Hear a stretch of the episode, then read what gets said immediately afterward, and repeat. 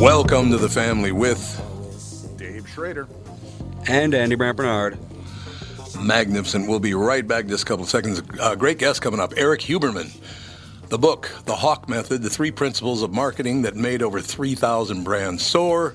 He'll talk a little bit about uh, some of the wins and failures of Sunday Super Bowl commercials. Uh, look at this year's Super Bowl ads, winners and losers. I love it. Eric's up next with the family. Michael Bryant, Bradshaw Bryant, what's the latest? Uh, we're just trying to represent people who've been injured through no fault of their own. We're trying to talk to them before they talk to an adjuster or before they take a settlement that isn't something they should get based upon their injuries. How many people are out there in different, not in the law business, that love to run around scaring people before you even get to them? Well, adjusters want to settle cases Right. and they want to close files. So, based upon that, they do what they have to. Um, I think there's a lot of circumstances where they probably act as attorneys where they're not attorneys and they try to explain people's rights or they give them a certain view that if they look at it, and what I always say is this if the adjuster really truly thinks the offer they made makes sense, they'd have them come see us, you know? And that's exactly my question is you have to understand who has the best, your best interest in mind, correct? Well, you want to know what your rights are. You know, whether Yep, or not you yep. decide you're going to hire us or not, that's a choice. It's a free consultation, and you want to understand what your all your rights are and what coverages you have. And plus the fact I hang out with you, so you got to be a good guy if I'm hanging out with you. Eh, maybe. okay. Ladies and gentlemen, Michael Bryant, Bradshaw, and Bryant. Tommy, I never believed it until now, but apparently you're a pretty big deal. Was there ever a question in your mind? Well, you might say I was a doubting Thomas. See what I did there? Yes, how incredibly clever. Anyway, what's your point? Well, last month I was trying to find you a car to replace the Mafia Mobile and suggested leasing a Nissan Altima as it was impossible to find your first choice. I love that Altima, and I'm actually looking forward to checking out the all-wheel drive as soon as it snows. Well, apparently someone at Nissan was listening to us, and at this month at Coon Rapids Nissan and Burnsville Nissan, we can offer short-term 18-month leases. That's actually pretty smart. By then, the chip shortage will be over, right? Man, I hope so. The only chip shortage I want to hear about is Bilski dumping one into the bunker. By the way, for the first time ever, Coon Rapids Nissan was number one in the state and Burnsville was number two. Your Altima was actually one of the cars that put JLo on top. To learn more about short-term leasing, stop into Burnsville Nissan or Coon Rapids Nissan.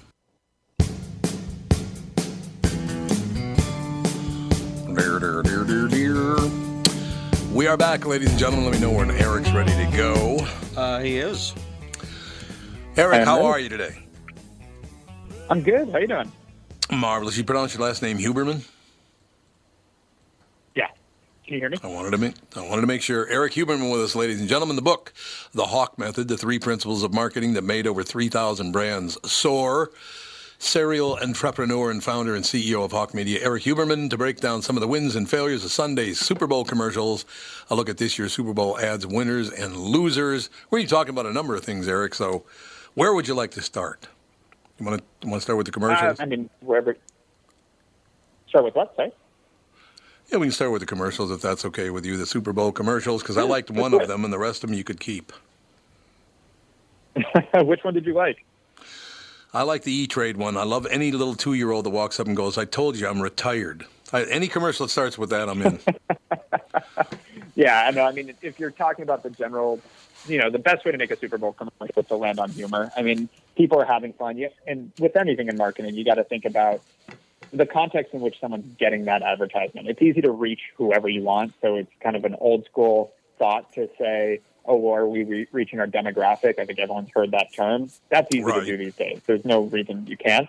But so you got to think like, how are they receiving it? What are they doing? And in this case, frankly, most of the country is drinking, eating junk food, watching football, having fun. That's the hope. And so if that's what they're doing, you want to make sure you contribute to that and you're part of that. So Yeah. most of the winners and almost all of the winners, it's humor. It's something that people are like, oh, I like that. That was funny. It was Frito Lay, you know, whether it was the Seth Rogen and Paul Rudd ad or the animals beatboxing, like those were ones that were really good. Um, you know, the I thought the Larry David one, the FTX one was hilarious, but that might just be my own bias, but I thought that was a good one. Um, I understand. Yeah. Did you not? I'm curious on your end. And again, we're looking at the views. Like, did that one definitely did really well? But the winner, actually, and I'd say the objective winner of the Super Bowl was the uh, the Coinbase ad, which is interesting because it doesn't fall into what I just said. Yeah, that's that is very very you know, true. yeah, the QR code bouncing around the screen for those that didn't catch it, that generated them 20 million clicks. People, 20 million people clicked that QR code during that ad. Which Well, it would have been crashed their 20 site, million did all and these one if it would have worked. Oh, didn't it work? Right, and so that was the issue. It, it, that's what they tracked, let alone all the people that didn't get through and didn't work. So that being said, if you do the math on that, from a Super Bowl ad, they actually directly generated about a 30 cent, 33 cent cost per click. And that is absurdly low for that quality of a uh, click. So just from a marketing status, uh, statistic standpoint. So that absolutely was worth it for them to do and crushed it. That being said, obviously it would have been nice if their site was ready for it. Yeah, that would have been a good thing. Now, Eric, I, I do have to ask you a question about. Um, I, you know, I'm in a different generation. I was born in 1951. I'm 70 years old, so I'm, a, I'm yeah, you know, kind of out of the mix as far as that is concerned. But I found it kind of embarrassing. All of the Hollywood people that showed up in commercials. It was every person, and I think the who did they miss? They miss? An, did they get Claudette Colbert in there? Or they dig her up? Or I just I can't picture that.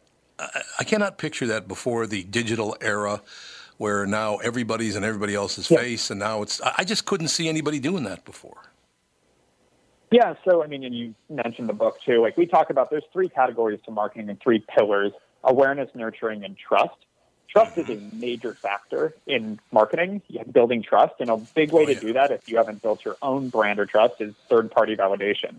What celebrities do for brands is if you already trust that celebrity, which I know we talk about in the news, like don't trust celebrities, et cetera. But the problem is if you're familiar with someone, there's an inherent trust. So it's a shortcut and if it's not done right, it, and there's like it's inauthentic, you get the uh, crypto.com ad, like with LeBron, like that, not didn't feel right. But if you Oh, do it God. right, like the Larry David ad, which is funny because you're talking about competitors, but the Larry David ad, it was so Larry David and it made so much sense, like. it- And it's and it was so it, it was authentic because Larry David is authentically that guy. who's like, ah, it's not going to work. And then let's be real. I think ninety something percent of the country at some point has looked at crypto and been like, I don't know about this, including myself. And so it was so like real and hit it. And they already know Larry David to be that guy versus having to educate the audience on like, don't worry, this is how this all works. This is who this is. So it's a shortcut, but it can hit or miss and it's expensive. Like those celebrities make good money. So it adds a lot to the budget of these things. But if you're spending seven million dollars on a 30 second spot, spending a you know a few hundred thousand dollars more to get that celebrity to make sure that spot gets attention and builds that trust is a lot of times worth it. Which is why I think a lot of people are doing this. Is it's just Yeah, a little bit of an that. extra expense. Yeah, but I agree. Sometimes it feels che- a lot of times it feels cheesy, and it's like, did you really need to have these guys?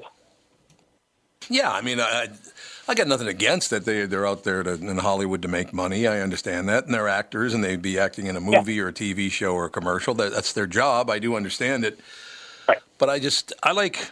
Maybe I'm just lame, but I like herding cats and two-year-olds retiring. That's what I like. Oh, I agree. I think baby or kids and uh, pets are great commercials. Though a few years ago, I remember uh, GoDaddy tried to do a commercial with a you know, and it got banned by the Super Bowl. So sometimes that backfires too. You kind of broke up there, Erica. What- The, the, the commercial had what?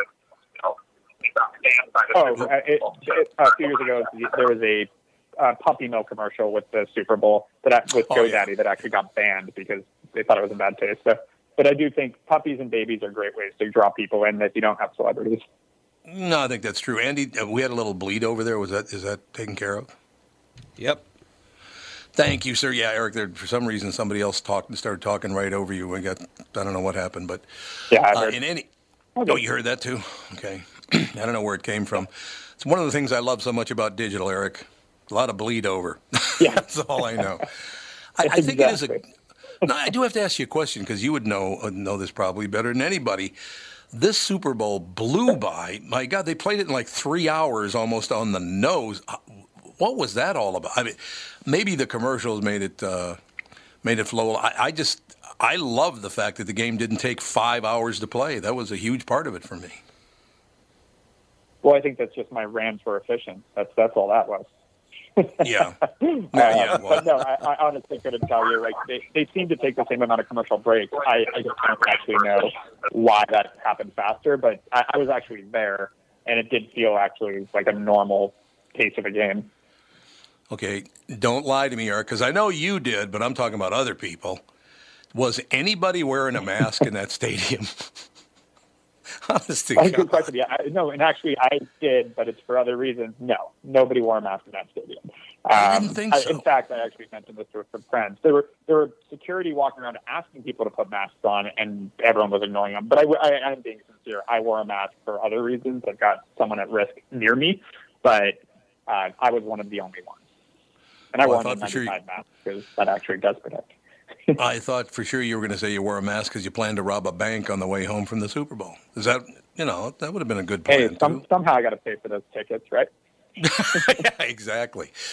That's exactly it. So, did, did you like the Super Bowl? Did you like most of the? I tell you what, well, I- you know, we, we talked about the winners and losers. Did you like the game first of all? Yeah, I thought it was a great game. I mean, the end of it was kind of odd and surprising. Like I, I, we were all expecting them to march, kick a field goal, and then I was worried that the momentum would be on the Bengals side, but you know, then it didn't. And so, yeah, I think the entire crowd was shocked. But I will say, and I've said this a few times, it was. I've, I've got tickets to the Rams and Chargers. It was the most mellow football game I've ever been to in my life. Like, Right. it's really funny to see when you get a bunch of corporate, you know, guests and celebrities and rich people, frankly, sitting in a crowd. It's like they're golf clapping touchdowns. It's it was a little bizarre to see because I, I I went to the University of Arizona. Like I'm used to being a sports fan. Like I was cheering and screaming and doing all the things, and I would look around and be like, "Am I the only one yelling right now? Like, what, what is this?"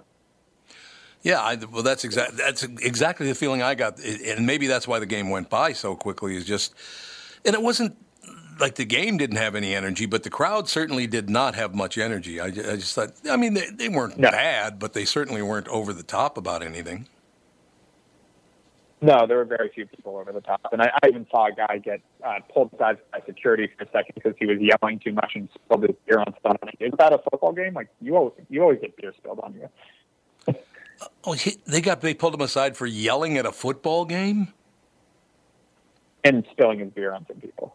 Oh well, yeah, I suppose that part. yeah, that part wouldn't probably fly too well. I mean, still, like, sure, but yeah, like, know, it didn't. But again, it's like in a normal football game, like you expect it. Yeah, that's very true. What do you think of the the current state of advertising the way it is? And, and the reason I ask you that, I, I did voiceover for about 35 years, uh, from pretty much maybe. 75 till 75 till about 2010, something like that. And you know, I lived in New York and Chicago, and you know, tra- travel back and forth. This was before digital, so I had to when I did voiceover, I had to fly all over the world for God's sake. It was it was unbelievable. But Yeah. um, I've got voiceover friends that literally have a studio in their closet now. It's Oh yeah, that oh industry. absolutely. Yeah, it's changed completely. You used to have Uh, to travel a yeah. lot and the whole deal. Yeah, you're saying in terms of the, I mean, the current state of advertising, it changed a lot very recently, and it doesn't change as fast as people think. I think there's a, you know, sort of common lie told that like marketing is this giant moving target that they're, you know, chase a shiny object, and I think that's actually a fallacy and ends up putting a lot of people in a bad position. Facebook and Google were like two of the best advertising channels for the past decade, and when you realize that, you go, okay, so it doesn't change that rapidly, but the iOS changes, I mean, Apple changing, you know, iOS updates that screwed up Facebook a year ago are now, I mean, they're being seen in the market. What Facebook posted, what, $10 billion in losses last quarter?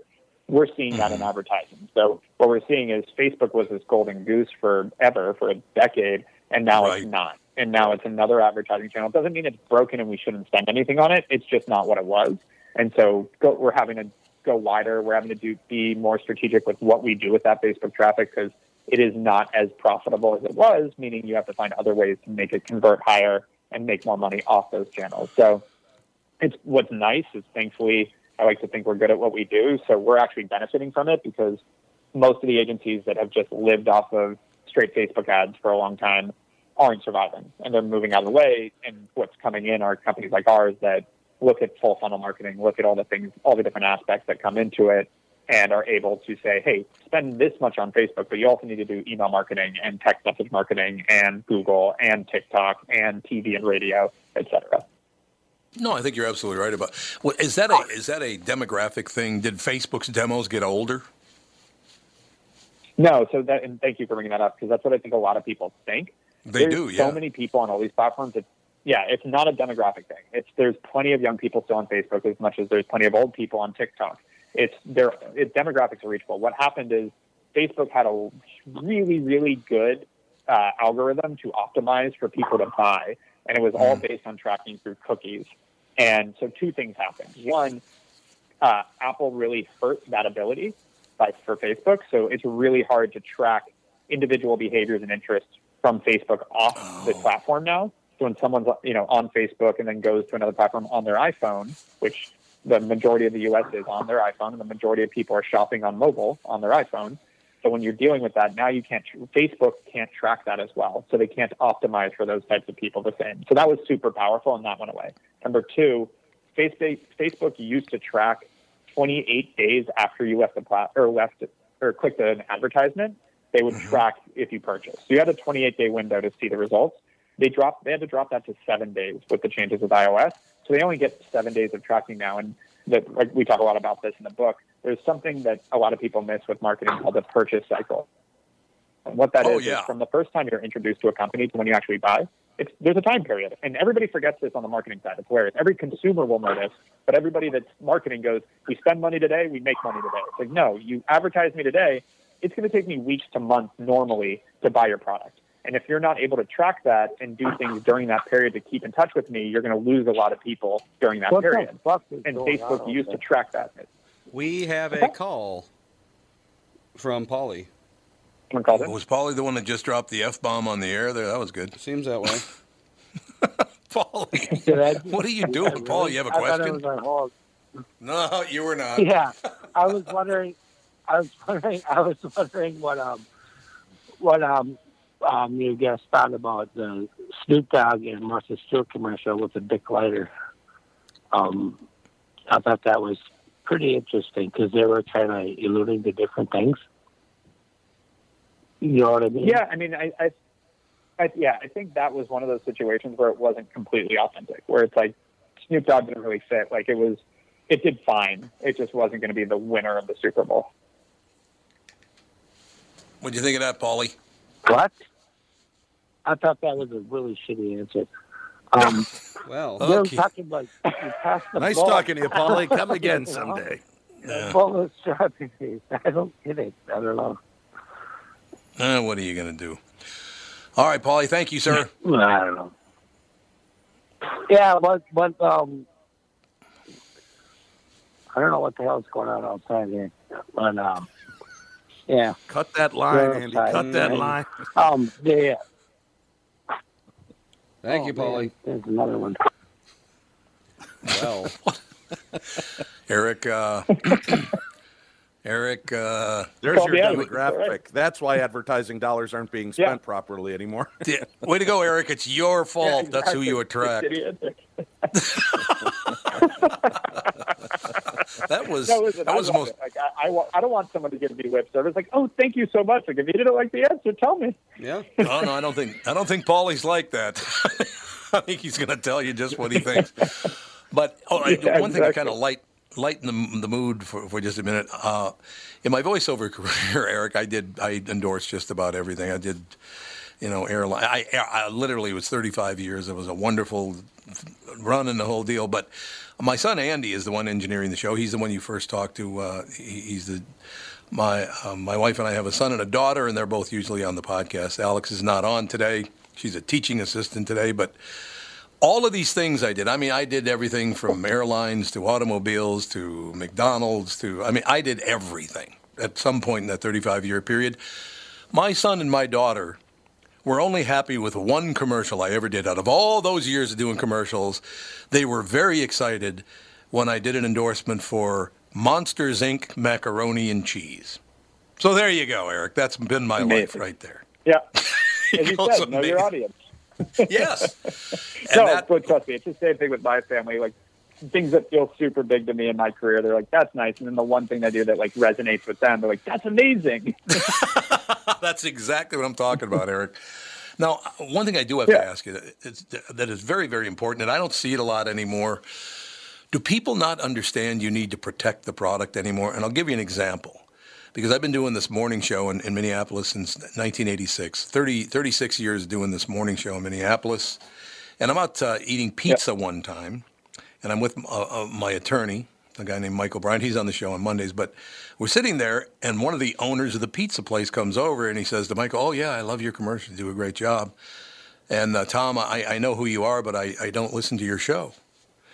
And I thought to myself, do you not know what protecting the product is? Why would you come over here? And I don't care. I mean, I, I know that not everyone listens to Yeah. my morning show. That's not the point.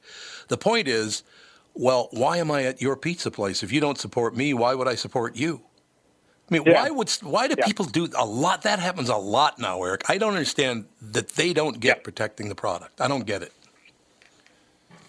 Yeah, I think you know, I think people's EQ has declined, meaning emotional quotient, like understanding, Yes. empathy, those, those side of things. Yeah, I think I actually do think it's declined. I think, listen, we we're all locked. It, it was declining before this, but now we've all been locked inside for two years. I Yeah. think people forgot how to talk to each other, and I, th- I think uh, you know, it's less about protecting your product. I think it's just how to be a decent human being, and you know, sometimes you can tell a white lie, like love your show, even if you don't listen to it. You know, it's, I, I, honestly, I think just that sort of rapport building is a lost is a bit of a lost art. That's a shit But answer. I don't mind it because frankly, I, I also see it's a. sh- I, I You know, you could tell- Uh, I, I, oh. You're up, Eric. Sorry, my fault. Oh, I was just going to say, I, I do think that it's okay because my view of all these kind of things, when you see, you know, majority of people doing something bad, we live in a, a competitive world where if everybody else is bad at something and you're good at it, you're going to win. So as much as you want to yep. be frustrated that people haven't figured this out, if you have figured it out, then use it to your advantage. And that's how I look at it usually. It's like, it's weird that nobody's figuring this out, but then my product's going to win because I am going to protect it.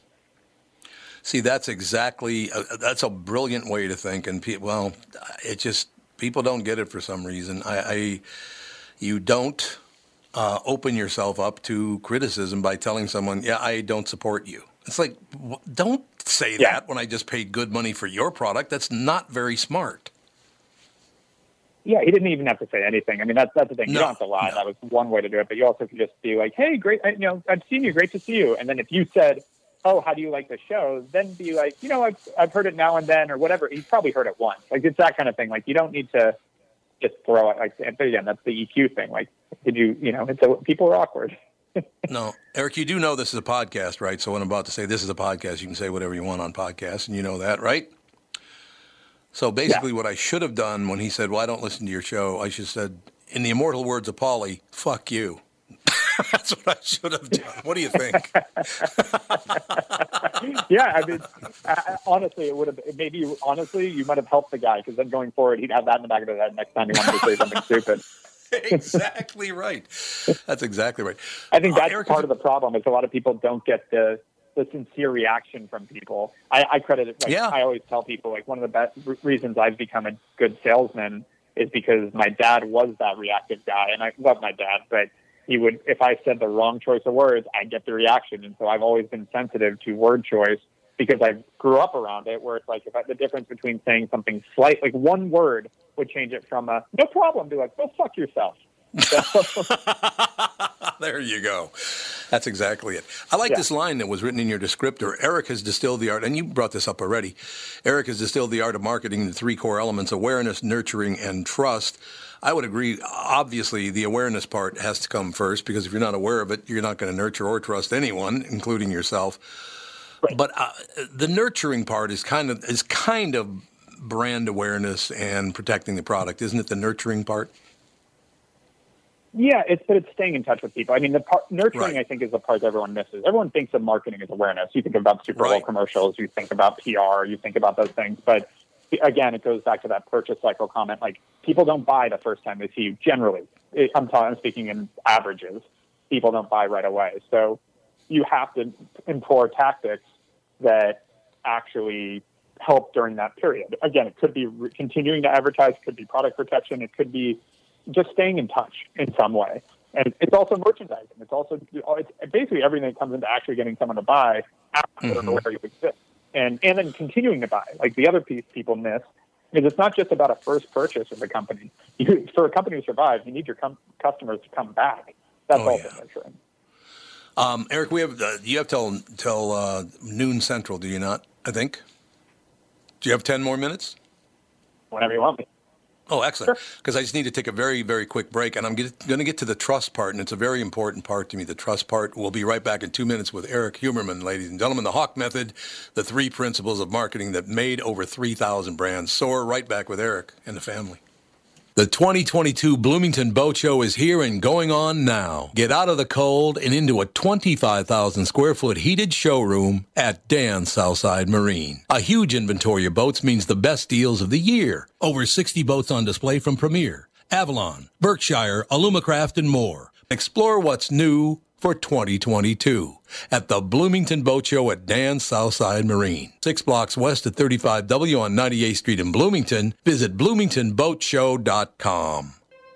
Tom here, and I'm talking with Brad Huckle and Mike Bilski of North American Banking Company. We've talked before about how working with a community bank like North American Banking Company can benefit business owners. Do you have an example you could share with our listener? Our customers at Homeco Insulation in Blaine have been banking with a big bank for many years, but suddenly their calls weren't getting returned and their banker was unresponsive to their business needs. You can imagine their frustration. They had a successful business, wanted to expand, and their bank cut them off. They were ready to move on from their big bank. When they were referred to us, we knew they wanted to work with a community bank that would be responsive and would take the time to understand their business and its needs. That sounds like a perfect fit. I know it can always reach out and not only talk to an actual person, but I'm talking to an experienced lender. They've told us the same thing, Tommy. Look, I know Brad and Mike, and I trust them with my banking. My whole family does. So why not bank with my banker, North American Banking Company, a better banking experience, member FDIC, and equal housing lender. You all have helped build My Pillow into the incredible company it is today and have trusted in Mike Lindell to give you a great night's sleep. Mike's latest incredible deal is on the Giza Dream Sheets, which you've heard me rave about before, that's for sure. These sheets are made from the world's best cotton, Giza. They are ultra soft and breathable, yet extremely durable. Right now, the Giza Dream Sheets at its lowest price ever. These sheets are 60% off, coming in as low as $39.99 with promo code TOM.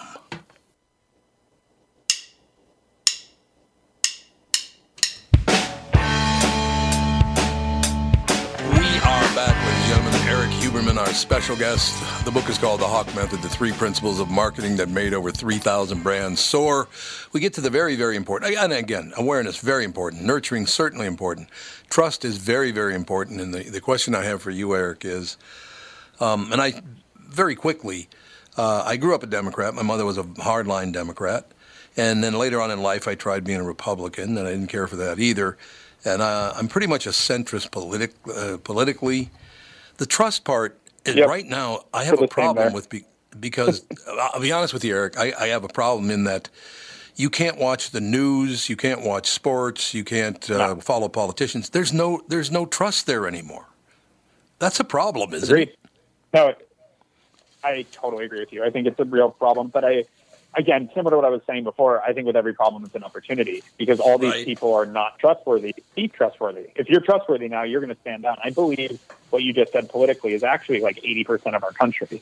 I do. And I. I think most people are so sick of the polarization that they're like, I think we actually all agree because I, I, I frankly was traditionally a pretty right in the center of liberal, not far liberal, but right in the center. Right. Now I can't recognize the Democrats or the Republicans, and I'm like, No. I, I think most people feel that way because of that trust factor. And it's all about money, whether it's politics or, or any of it. It's money, money, money. It's uh, how much money can I make from lying my ass off? And that's, I try to watch, I I- you know because I get up at three thirty in the morning, so I do a little show prep to, to go on the morning show. I try watching CNN and Fox and MSNBC, and you know I watch about four or five of the networks. I can't find one that tells the truth. They have their own version of the truth, but the complete truth, not one of them tells the complete, not even close to the complete truth. Um, and I, I just gotten, well, Hollywood has gotten way over the top with that too. The fact that I have to follow this political party to make sure that I succeed as an actor, that's not what acting's all Yeah. about. Acting is about chops. I mean, I just started watching uh, Chapelwaite with, uh, with uh, Adrien Brody. That man can act. That's all I know. Yes. Yep.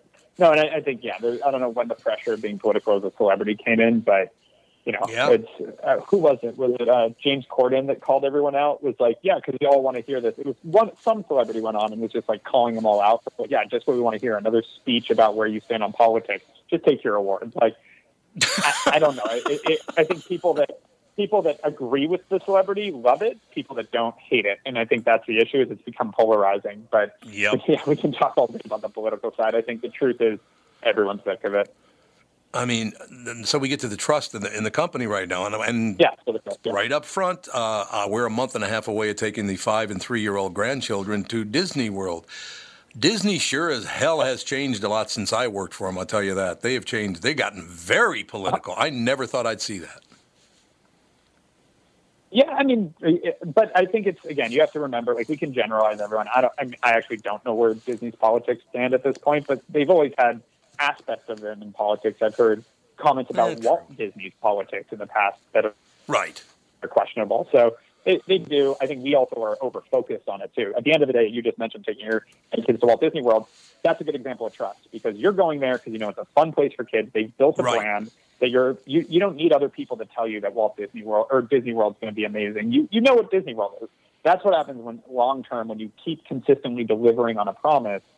You know that kids are going to have fun at Disney World. Like I don't think anyone would question that. Kids love it. I just I have a actually a now five year old brother that I took to Disneyland for the first time a few months ago, and he uh, watching it through his eyes was incredible. Like, and I'm just gonna say, like, I don't like Disneyland, but I had a blast that day because he was so blown away because everything's real. So seeing that, there's a perpetuity there that's going to happen. Now, if Disney World or Disneyland opened today, and you heard this is a place that kids are going to love because there's rides and stuff, would you be grabbing your two grandkids to some new theme park just because you heard it opened and going there? I'm just going to answer for you and say no. But if you then heard a ton of press about it and you turned a bunch and you heard some people you trusted and maybe publications you you trust, whatever that, wherever your trust still lies, told you it's the best thing kids have ever seen, now you might start going. So what we found is 75% of consumers won't buy from a company they don't inherently trust. Later on, that trust can come from consistency and brand and some, something the company's known for. But early on, it comes from third party validation, meaning other places that you do trust recommending this. And it's almost like borrowed Yeah. trust. Yeah, that makes that makes a lot. Is there a list? And I guess maybe I, I should know this if there is, but is there a list of maybe ten American companies that uh, that Americans trust the most? Do we have such a list? I think it changes all the time. I'm, I'm sure there is some sort of list like that, Yeah. like some, you know, Yeah. most admired company, something along those lines. I don't know if people have ever it with trust. Maybe that's something we should create. But um, Oh, You know, we got a partnership, Erik. The say- Erik and would say- Tom Trust List. yeah, there I like go. it. Yeah, I like it. Let's We'll- publish it. Um, but yeah, in terms of, uh, I like the example, like Facebook is not on that list, and you know whether or not Oh, Facebook has actually done all the things they've done so bad in the press and so bad on third-party validation saying Facebook's doing good things. It's been the opposite. So many people have constantly heard, whether it's our government or news, saying that Facebook is evil. That people believe it now, whether or not they're actually evil. Because when I dive in, have they done made some bad decisions? Yes, but has, it really been out of intent? I don't know about that, but it's been just told enough times that people believe it. And that's a whole other part of trust is what what is said a lot becomes believed by the masses. And it's interesting, and I've watched it in politics. I've watched it, you know, and it's happened in history. If you keep saying something over and over and over again, people naturally just start to believe it. It's a weird tool that Right. you have to be. It's kind of like where great power comes great responsibility. Like don't abuse this because people do, but it happens good and bad. So, you know, it's happening with Joe Rogan right now. You know, he's a Yes. conservative podcaster, et cetera, and they're berating him. And then I just watched a, you know, a uh, highlight reel of all the times he talked about being liberal and supporting Hillary Clinton and think, saying Obama was the best president I've had in my lifetime. But apparently he's a staunch conservative. Yeah, I don't really understand that he's. So, a, I you don't know, see him that way at all. Uh, he's an interesting but guy, by the way. because people have said it so much. Yeah. Yeah, no, and that's the whole problem. That's the whole problem with digital is just get repeated. Now, I, I, I, I do make. I understand it's a mistake, and I should be doing it because it would help me, I suppose, make a lot more money. But I do. I am not on Facebook. I'm not on Twitter. I'm not on any platform at all because I can't stand the way they treat people. First of all, but I got a. Uh, I, I do a speech once in a while, maybe about once every month or two, something like that. I go do a speech for whatever and I got a I got groaned at last time because I was doing a speech for some uh, for some young people, and they asked me why aren't you on social media, and I said because I don't trust it. Uh, they said, "What do you mean?" I said, "Well, everybody's a tough guy from you know on digital. Everybody, the keyboard cowboy or you know the, the keyboard warriors and all that." And they said, and "I, you know, I got a big groan from this. I said, all I have to tell you is, I've said it before on the radio and I'll say it again digital is event- eventually going to destroy the world. And I'm just really glad that Adolf Hitler never had digital. and people groan. Can you imagine way, Hitler I- with. Yes, sir. Oh, it, it, I, I, I, I agree with you wholly. Like, but it's an interesting debate because I also believe, like, at what point do you draw the line between Right. the deliverer and the person receiving? Meaning, like, when is it my responsibility to also disseminate information and go? We all know that the news is that fake news is a common phrase now. We all know that the stuff on Facebook is fake, that the memes Yeah. we see are fake, that there's tons of misinformation out there. So why isn't my responsibility at some point, if I'm going to make decisions based on information I'm getting off the internet, shouldn't I validate it somehow? And for some reason, still the masses don't validate their information. So they go, I watch it all the time with people, especially in politics, posting memes about like, I saw the new one with Biden's, you know, distributing crack pipes. Again, I'm not a huge fan of our president either way. And I don't know if you ever will be. That's kind of like the, the job sucks in some ways. It's hard to get high approval ratings. That being said, I know he's also not distributing, distributing crack pipes because I, the moment I saw that pop up, I Googled it and it's article after article saying this is actually what happened and what they're talking about and this is Right. not real. So Right. just take one step to validate. If, if you're going to make a decision on something, if you're seeing fake news and you don't actually take action on it, then who cares? It's not going to affect you. But if you're taking Yeah. action on something, maybe validate it first. I think that's a great idea. Erik, you're a terrific guest, and I think the Erik and Tom Trust list is going to be huge. We'll make tons of money. No question. I'm looking forward to it. Erik, seriously, come back on. I would love to talk to you more about. You understand the business very well, and you don't seem like you. What, what are you like? 18, 19 years old? You sound very young. I was born when you started on the radio, 1986, so I'm 35. there you. Oh, the same age as Andy, basically. Yep. My son, the two of you are here, soldiering it. You're turning on me. I could hear it. Erik, seriously, come back. I would love to talk to you more often. No, I would love to come back. Thank you. Thank you, sir. Erik Huberman, the book. Uh, the Hawke, uh, the Hawke. Oh, by the way, Huberman spelled H-U-B-E-R-M-A-N. The Hawke Method: The Three Principles of Marketing That Made Over 3,000 Brands Soar. He's a very smart young man there. There's no doubt about that. Andy, why don't you get in the advertising business and create 3,000 brands? Okay, I'll do that right now. You're 35. I mean, you could do that. My extreme type B personality would go great with marketing. Your type B personality. Tom, I gotta, I gotta tell you though, if Hitler would have had Facebook and Twitter, I think Mm-hmm. he would have not been so angry because he would have been getting all the likes and thumbs ups That's that he needed. yeah. That's true. You know? That's a good point. Eva, Eva, look! Everyone liked what I had on my Wiener Schnitzel, right? Well, they say part of the reason he uh, became so angry and bitter was because he got kicked out of art school and couldn't uh, Yes. Realize his dream of being an artist. And uh, you know, if you post a bunch of garbage on Twitter that gets a million likes, despite the fact that it sucks, that'll fill the void. look, he would be flourishing right now with NFTs. He could be creating his own Oh. uh, art NFTs. Hitler would have been in a better place, a better minds. No, I'm not protecting Hitler. Don't send me emails. I'm joking around. It's called sarcasm. well, it's called satire. Hitler. Oh, Did you guys hear Dave Schrader? Not only is the president passing out crack pipes as they were talking about on Tom's show, but Dave Schrader also backs Hitler. That'll be the next head- headline. Yep. So they, people literally thought the president was out there passing around crack pipes. Well, he's, that he'd pass some deal that they, he would they would supply crack pipes to people in need. Where did So- that come from?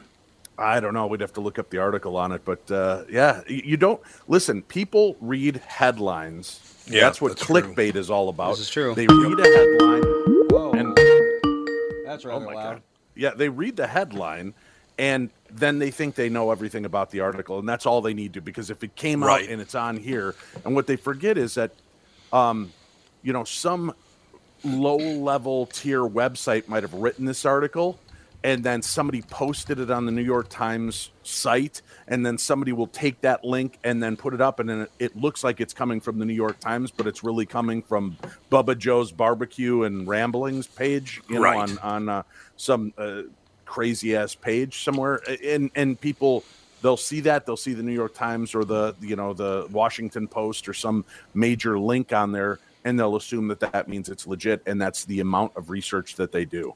All right, to close out the hour, we got Joe on the phone. Jose Olazabal.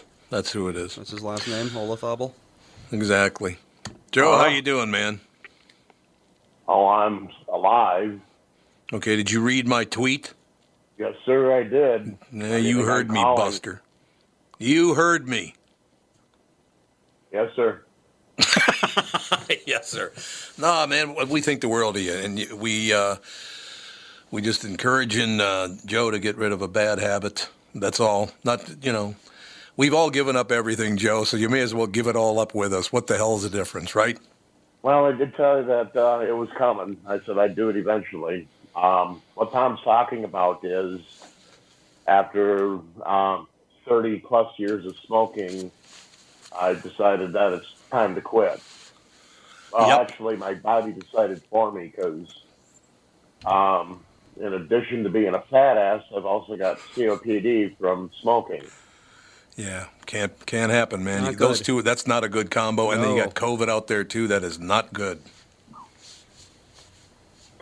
Yeah, and it's uh, become a real detriment to my my working. Um, Thankfully, right now I'm uh, at the stage of whatever work's available that I can that's they have for me to do, and because it's so bloody cold and these people hate the cold more than Minnesota does, everybody showed up to work. So So, Joe, that wasn't Joe dropping off, was it? Nope. Oh, you are there. Good, because I just I'm heard here. it dropping. I heard it drop. So, Joe, oh. I is it? I don't know much about COPD. My mother actually had COPD when she died, but she lived to be 88, so that was pretty good. But what? So, what are the first? Is it just? Is it a coughing thing? Do your lungs hurt? How do you know? How did you get checked for COPD? my doctor, uh, when I went in for a return physical for Ford last fall, um, everything was copacetic until the doctor heard me wheezing. Oh, And Melanie tells me I, I wheeze a lot, so my doc, that doctor told me he wasn't going to let me come back until my doctor cleared me. Well, my doctor told me that she wasn't going to clear me until I went and did the uh, cardiologist and the pulmonologist appointments. We all know how the cardiologist appointment went, and the uh, pulmonologist told me I had the beginnings of COPD and a hint of bronchitis. Oh, you got bronchitis. Yeah, 'cause Catherine's been dealing with bronchitis now for five weeks. My gosh, she didn't smoke or anything, but she's had bronchitis for five weeks. Yeah, it's lingering. It's crazy. Yeah, it's Yeah. a bitch to get rid of. Once you get it, you're going to keep getting it. Yeah, that's Oh, what really? they say. Now, remember, I told you that uh, at one time I had um, bronchitis, laryngitis, and pneumonia all at the same time. Jeez. You are an The one that overachiever, Joe. What's that? You're an overachiever. Eh, what can I say? I like to stand out in the crowd. well, there you go. But no, I, I really like the fact that I saw that text this morning, and I just uh, no, I got to tell a quick story because people probably probably don't know this. I don't know. Was it three, four years ago? I had never met Joe, and Joe sent me a, I don't know, was it a text? I, I don't even remember what the hell it was. He I me something, called you. Well, yeah, I started texting you, then I called you. right? And he said, "I want you to meet my family in Inver Grove Heights." And I think Joe almost passed out when I said, "Okay." And, I, and then you told me you you thought I said okay, but I'd never show up. But then I did show up. After you Uh, lost. I didn't get lost. I just circled the block a few times. You know, that's all. It, that's all it was. We'd know if you circled. yeah, that's true. You would know if I circled, but no, I, I, I just if anybody takes the time to call me and say I'd lo- I'd love for you to meet my family because I had never even met Joe at the time. I don't I don't think I'd ever met you in person before then, had I? No, you haven't. I didn't think so.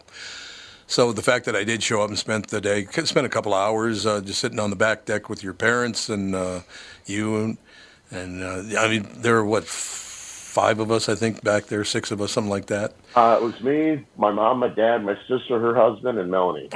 Oh, that's right. Melanie and uh, your sister and her husband there too. So was like seven of us, and we just sat there, had a wonderful conversation. Uh, everybody seemed very, very relaxed, and I, I just think, like I said, if I'm going to come over and spend time at your house, you will not be having COPD. You heard me, right? Yep, I know. Well, I'm not sure if it'll it's ever going to go away, but quitting smoking will make it will keep it from getting worse. Right, right. Yeah, you don't want uh, it getting worse. A couple of people that I've talked to, you know, one one guy was telling me that um, about six months after he even six six months after he quit smoking, he was still uh, packing shit up from his lungs.